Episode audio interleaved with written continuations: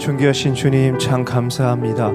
이 새벽에 주님 앞에 나와 엎드려 예배하고 하나님의 뜻을 묻습니다. 오늘 우리에게 새 마음과 새로운 힘을 주셔서 주님의 능력 안에서 살아가게 하여 주옵소서. 이 모든 말씀을 살아계신 예수님의 이름으로 기도 올려드립니다. 아멘. 할렐루야 새벽 예배 오신 여러분을 예수님의 이름으로 환영하고 축복합니다. 오늘도 우리에게 가장 좋은 날과 좋은 은혜를 주시길 사모합니다. 오늘 우리에게 주신 하나님의 말씀은 요한복음 3장 31절로 36절의 말씀입니다. 저와 여러분이 한 절씩 교독하시겠습니다. 위로부터 오시는 이는 만물 위에 계시고 땅에서 난 이는 땅에 속하여 땅에 속한 것을 말하느니라. 하늘로부터 오시는 이는 만물 위에 계시나니 그가 친히 보고 들은 것을 증언하되 그의 증언을 받는 자가 없도다. 그의 증언을 받는 자는 하나님이 참되시다는 것을 인쳤느니라. 하나님이 보내신 이는 하나님의 말씀을 하나니 이는 하나님이 성령을 한량없이 주심이니라. 아버지께서 아들을 사랑하사 만물을 다 그의 손에 주셨으니 아들을 믿는 자에게는 영생이 있고 아들에게 순종하지 아니하는 자는 영생을 보지 못하고 도리어 하나님의 진노가 그 위에 머물러 있느니라. 아멘. 질투와 비교는 거룩한 아니 환상의 파트너입니다. 왜냐하면 대부분 질투는 비교에서 시작되기 때문이죠. 그래서 질투의 어두운 측면은 우리의 영혼을 불태우기도 하지만 또 질투의 불을 잘 사용하면 우리를 성장시키는 그런 에너지가 되기도 하는 것이죠. 만약 우리에게 허용되는 질투가 한 가지 있다면 그것은 하나님을 더 사랑하고 더 큰 믿음으로 믿고 싶은 갈망이라고 할 수가 있겠습니다. 오늘 여러분의 질투는 무엇입니까? 저를 포함한 대부분의 많은 사람들이 우리가 갖지 못한 남들의 소유와 남들의 외모를 질투하지요.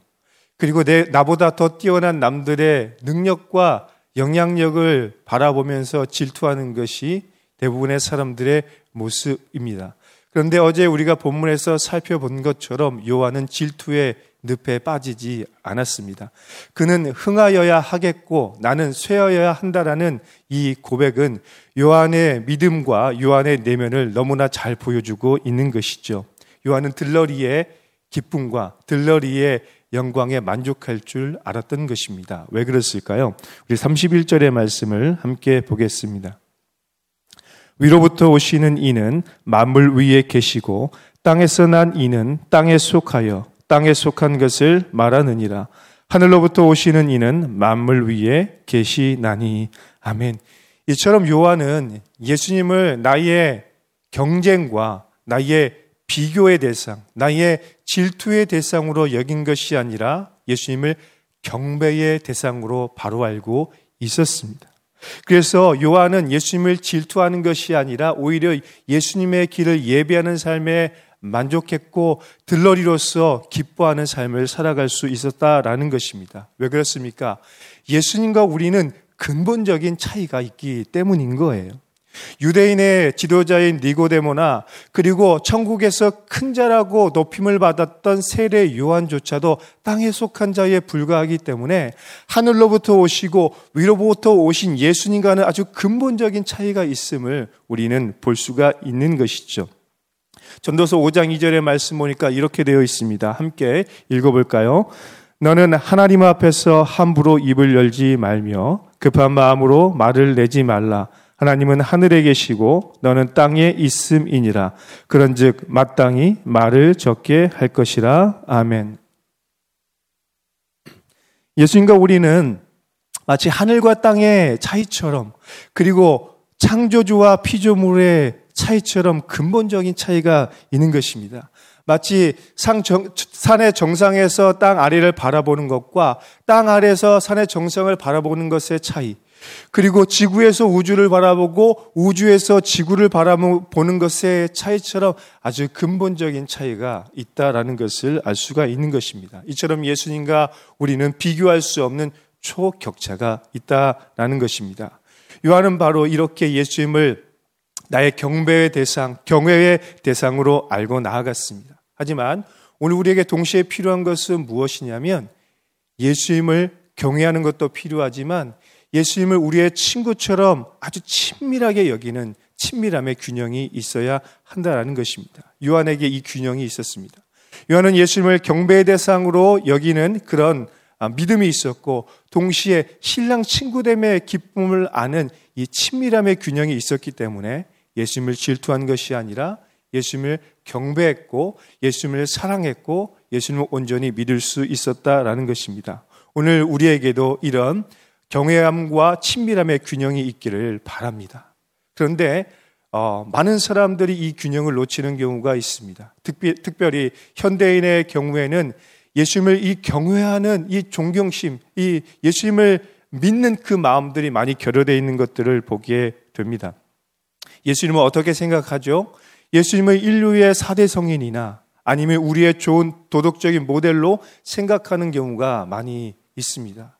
심지어 온라인 세상에서는 예수님을 향해서 도를 넘는 지나친 표현을 쓰는 경우를 종종 볼 수도 있다라는 것이죠. 심지어 예수님을 믿는 우리도 어떻습니까? 예수님을 우리를 도우시는 해결사 차원으로 여길 때가 종종 있는 것이 사실입니다. 그렇다면 예수님과 우리는 아주 근본적인 차이가 있다는 것을 오늘 이 아침에 다시 한번 기억해야 할 것입니다. 왜 그렇습니까? 예수님은 친히 하나님을 직접 보시고 친히 하나님의 말씀을 들으신 분이기 때문인 거예요. 그래서 예수님의 증언은 참 증언이라고 요한은 말하고 있습니다. 우리 중 그 누가 하나님을 직접 보았습니까? 우리 중 그 누가 하나님의 음성을 직접 들었습니까? 구약의 선지자나 신약의 사도들도 환상과 기도 중에 하나님의 음성을 듣고 하나님을 보기는 했지만 예수님처럼 하늘에서 직접 하나님을 보고 하나님의 음성을 들은 사람은 단 한 사람도 없었다는 것을 우리는 알아야 한다는 것입니다. 우리 32절의 말씀을 함께 볼까요? 그가 친히 보고 들은 것을 증언하되 그의 증언을 받는 자가 없도다. 아멘. 여러분, 직접 경험한 것과 내가 들은 것을 말하는 것은 분명한 차이가 있습니다. 나이아가라 포코와 그랜드 캐년을 직접 보신 분들과 그리고 성지순례 가서 성경의 땅을 직접 걸어보고 만져보고 느껴본 사람들과 사진으로 책으로 배워서 설명하는 사람들하고는 완전한 차이가 있는 것을 우리가 알지 않습니까? 이와 같이 예수님은 하늘에서 오셔서 하나님을 직접 보시고 하나님의 말씀을 직접 들으신 분입니다. 예수님은 하나님이 이 세상을 창조하실 때 함께 하셨고 이 세상을 다스리실 때 함께 동역하시며 그리고 언제나 하나님 보좌 우편에서 하나님의 영광에 참여하시는 그런 분입니다. 그래서 예수님의 말씀은 참되고 예수님은 하나님의 아들이시고 하나님의 모든 권세를 부여받은 전권 대사임을 우리는 믿음으로 고백하게 되는 것이죠. 그런데 아이러니한 것은 예수님이 참빛이신 예수님이 이 땅에 오셨지만 예수님을 믿고 예수님을 따른 사람들이 너무나 작았다라는 것입니다. 참빛이 세상에 비쳤지만 그 빛을 보지 못하였고 또 예수님께서 직접 기적을 바라신 것을 본 사람도 본 많은 사람도 예수를 믿지 못하고 결국은 예수님을 십자가에 못 박는 만행을 저지는 것을 보게 됩니다. 왜 그랬을까요? 여러분, 만약 우리라면 예수님의 행하신 기적을 직접 보고 예수님이 하시는 말씀을 직접 우리가 들었다면 우리는 어땠을까요? 우리는 만약 말씀을 드렸으면 정말 예수님을 신실하게 믿고 따라갈 거라고 생각을 하겠죠. 그런데요, 직접 예수님을 만났던 수많은 사람들이 예수님을 못 박았습니다. 왜 그랬을까요? 그것은 우리의 죄된 본성과 그리고 영적인 중력의 법칙이 끊임없이 예수님을 믿지 못하도록 우리를 끌어당기고 있기 때문인 거예요. 우리가 예수님께 나아가 예수를 믿기를 원하지만 우리의 죄된 본성과 영적 중력의 법칙이 끊임없이 우리를 끌어당기고 있습니다. 예수를 믿지 못하게 하는 거예요. 예수님을 바라보지 못하게 하는 거예요. 그래서 기적을 보아도 믿지 못하고 기적을 보아도 예수님의 십자가에 못 박게 되는 것입니다. 사랑하는 여러분, 구원받는 믿음은 아무에게나 주어지는 것이 아닙니다. 믿음은 우리의 이성과 의지를 통해서 주어지는 것도 아니고 우리의 직분과 우리의 종교적인 열심을 통해서 주어지는 것도 아닙니다. 그래서 유대인의 지도자인 니고데모조차도 예수님을 믿지 못했고 중생의 비밀을 들었지만 깨닫지 못했다라는 것입니다. 왜냐하면 구원을 받는 믿음은 오직 하나님의 말씀을 통해서 오직 하나님의 은혜를 통해서 우리에게 주어지는 것이기 때문이죠. 33절의 말씀입니다.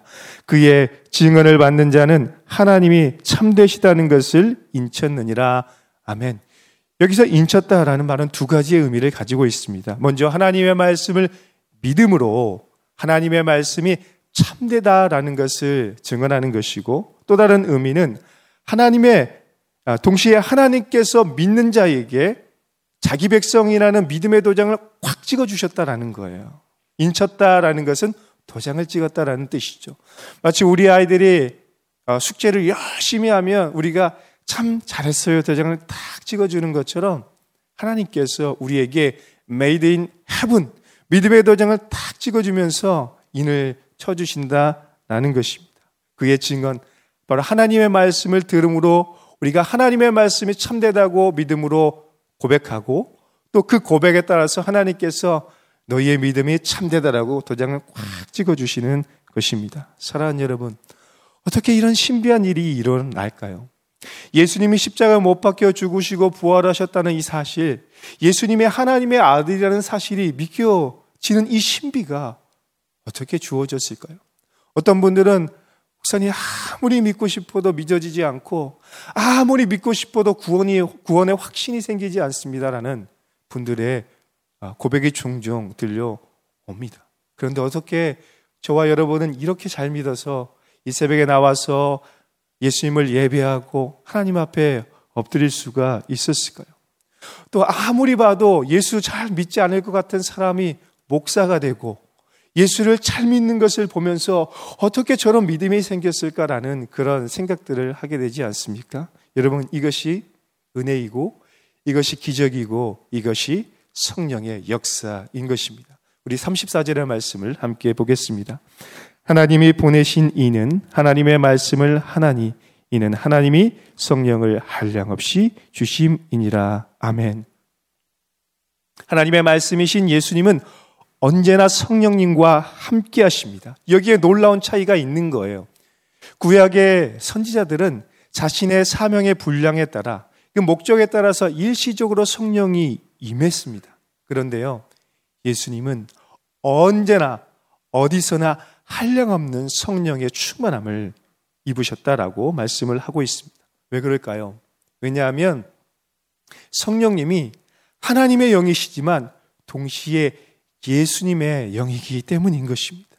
성령은 예수의 영이기 때문에 언제나 성령님과 함께 하십니다. 광야에서 시험을 받으실 때 함께 하시고 예수님이 겟세마나 동산에서 기도하실 때 함께 하시고 예수님이 기적을 바라실 때도 함께 하시며 십자가에 달려 죽으실 때 부활하실 때 그 모든 순간에 성령님이 함께 하신다라는 것입니다. 그리고 예수님이 그 보혜사 성령을 지금 우리에게 보내 주셔서 우리가 예배할 때 함께 하시며 우리가 기도할 때 함께 하시며 우리에게 믿음을 주시고 우리에게 힘과 지혜를 주셔서 세상을 살아갈 용기와 힘을 주신다라는 것입니다. 사랑하는 여러분, 그러므로 우리가 이 새벽에 강구하고 더 소망해야 될 것은 무엇입니까? 주님, 우리에게 성령의 충만함을 부어 주시옵소서. 우리 안에 계신 성령의 불을 소멸하지 않고 예수님처럼 날마다 성령님과 동행하며 성령님의 능력으로 일하게 해달라고 간절히 기도해야 할 것입니다. 사랑하는 여러분, 저와 여러분이 아는 것처럼 한순간도 성령님이 우리와 함께 하시지 않으면 성령님이 우리를 지켜주시지 않으면 우리는 죄를 지을 수밖에 없는 죄인입니다. 성령님이 우리를 지켜주시지 않으면 우리는 믿음대로 살아갈 수 없고 예수님의 뜻대로 살아갈 수 없는 것이 연약한 저와 여러분의 모습입니다. 성령의 은혜 없이는 구원받는 믿음도 없고 성령의 은혜 없이는 하나님을 기쁘시게 하는 믿음으로 살아갈 수가 없다라는 거예요. 오늘 이 아침에 저와 여러분 안에 계신 성령님께서 하나님이 기뻐하시는 믿음을 주시기를 바랍니다. 성령의 충만함을 부어주셔서 오늘도 세상 속에서 거룩한 하나님의 자녀로 살아갈 수 있는 힘과 지혜를 주시길 예수님의 이름으로 축원합니다. 성령님께서 오늘 여러분이 기도하실 때 힘과 지혜를 주시고 여러분의 사업장에 돕는 손길을 보내주셔서 여러분의 힘들고 어려운 길들을 예비하고 열어주실 거라고 믿습니다.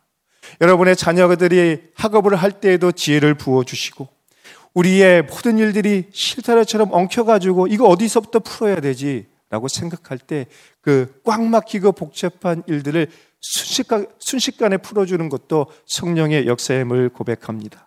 우리가 알지 못하는 사람들과 사건을 통해서 신비하게 기적처럼 풀리는 것을 경험하게 하시는 분도 성령임을 고백합니다. 뿐만 아니라 우리가 감당하지 못할 시험과 어려움에 빠져 있을 때, 고난 가운데 있을 때 인내할 수 있는 인내의 믿음을 주시고, 고난 가운데서도 이상하게도 영원 깊은 곳에 찬송이 터져 나오게 하는 것도 성령님이심을 믿음으로 고백합니다. 시험 당할 때 피할 길을 주시고 우리가 고단한 인생길에 있을 때 탈출구를 보여주시는 분도 성령 하나님임을 믿음으로 고백합니다. 이것이 저와 여러분의 믿음의 고백이길 예수님의 이름으로 축원합니다. 그러므로 우리는 성령님이 우리에게 주신 믿음을 따라서 오늘 하루를 걸어갈 수가 있는 거예요. 여러분 이 새벽에 나오신 이유가 무엇입니까? 바로 그 성령의 능력과 성령의 은혜와 성령의 지혜를 달라고 이 자리에 나온 것이 아니겠습니까? 오늘 성령님이 주시는 믿음으로 예수를 온전히 따라가고 예수님의 말씀에 순종하고 하나님의 뜻 가운데 거하시는 여러분의 삶이 되길 원합니다. 우리 35절의 말씀을 함께 볼까요? 아버지께서 아들을 사랑하사 만물을 다 그의 손에 주셨으니 아멘. 우리가 예수님의 말씀을 순종하고 따라가야 되는 이유가 여기 있습니다. 왜냐하면 하나님께서 독생자 예수 그리스도를 너무 사랑하신다라고 성경은 기록하고 있습니다. 하나님이 예수님을 사랑하시기 때문에 이 세상 모든 만물의 권세를 예수님의 손에 주셨다라고 오늘 성경은 말씀하고 있는 거예요. 여러분 예수님의 손에 온 우주의 질서가 있습니다. 이것을 믿으십니까? 우주의 별들이 자기 자리를 지키고 지구가 자전과 공전을 하는 이유가 어디에 있습니까? 예수님의 손에 있기 때문인 것입니다. 이런 꽃들이 피고 지고 그리고 어, 곡식이 열매를 맺는 그런 이유가 어디에 있습니까? 예수님의 손에 모든 자연의 질서가 있기 때문인 것입니다. 뿐만 아니라 우리 모든 인생의 주권과 계획이 예수님의 손에 있습니다. 선하신 예수님의 손에 우리의 인생의 모든 계획과 목적이 달려있기 때문에 우리의 삶이 기쁘고 행복한 것입니다. 우리의 목자 대신 예수님의 손이 우리를 실만한 물가와 초장으로 인도하여 주시고 사나 원수 앞에서도 우리를 지켜 주시며 우리에게 원수의 목전 앞에서도 생을, 어, 상을 베풀어 주시는 은혜를 주시는 것도 예수님의 손입니다. 그러므로 우리가 할 일은 무엇입니까? 예수님을 사랑하는 거예요. 다른 사람이 질조가 날 정도로 예수님을 깊이 사랑하는 거예요. 와, 저 사람은 어떻게 예수님을 저렇게 사랑하지? 저 사람은 어떻게 예수님을 저렇게 잘 믿고 순종하지? 질주가 날 만큼 그렇게 예수님을 사랑하고 믿는 것이 우리가 할 일입니다. 왜냐하면 우리가 땅의 끝에 거하고 바다 끝에 거할지라도 예수님의 손이 우리를 붙잡아 주시고 함께 하시기 때문인 것입니다. 그리고 더 나아가서 아무리 부인하고 싶지만 인생에는 딱 두 가지의 결말이 있기 때문인 거예요. 딱 두 가지의 길밖에 없기 때문인 것입니다. 아들을 믿고 순종하여 영생의 길을 가든지 아들을 믿지 않고 불순종하여 하나님의 진노의 길로 가는 두 가지의 길밖에 없기 때문이죠. 우리 36절의 말씀을 함께 읽겠습니다. 아들을 믿는 자에게는 영생이 있고 아들에게 순종하지 아니하는 자는 영생을 보지 못하고 또리어 하나님의 진노가 그 위에 머물러 있느니라. 아멘. 사랑하는 여러분, 세상은 빛과 어둠으로 나뉩니다. 믿는 자와 믿지 않는 자로 나뉩니다. 영생의 길로 가는 자와 진노의 길로 가는 자로 나뉩니다. 성경은 아주 잔인하게만큼 이 사실을 분명하게 선포하고 있습니다. 아무리 세상 사람들에게 좋은 말로 포장하고 좋은 말로 위로하고 싶어도 결론은 딱 두 가지밖에 없는 거예요. 믿음의 길과 믿지 않는 길의 결말은 다르다는 것입니다. 우리 모두는 개인의 죽음을 맞이하게 되어 있습니다. 그리고 예수님이 다시 오실 때 우주적인 종말을 맞이하게 됩니다. 그때 딱 두 가지 길이 있는 것입니다. 영생의 길과 영원한 진노의 길로 가는 것입니다.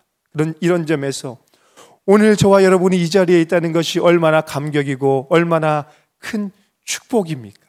예수를 믿고 예배하는 이 자리에 있다는 것이 얼마나 큰 감격이고 또 감사의 제목입니까? 세상 만물의 모든 권세를 지고 계신 예수님이 우리의 목자가 되시고 그분이 우리의 인생길을 이끌어 주시는 그런 우리의 주인이라는 사실이 얼마나 감사한 일입니까?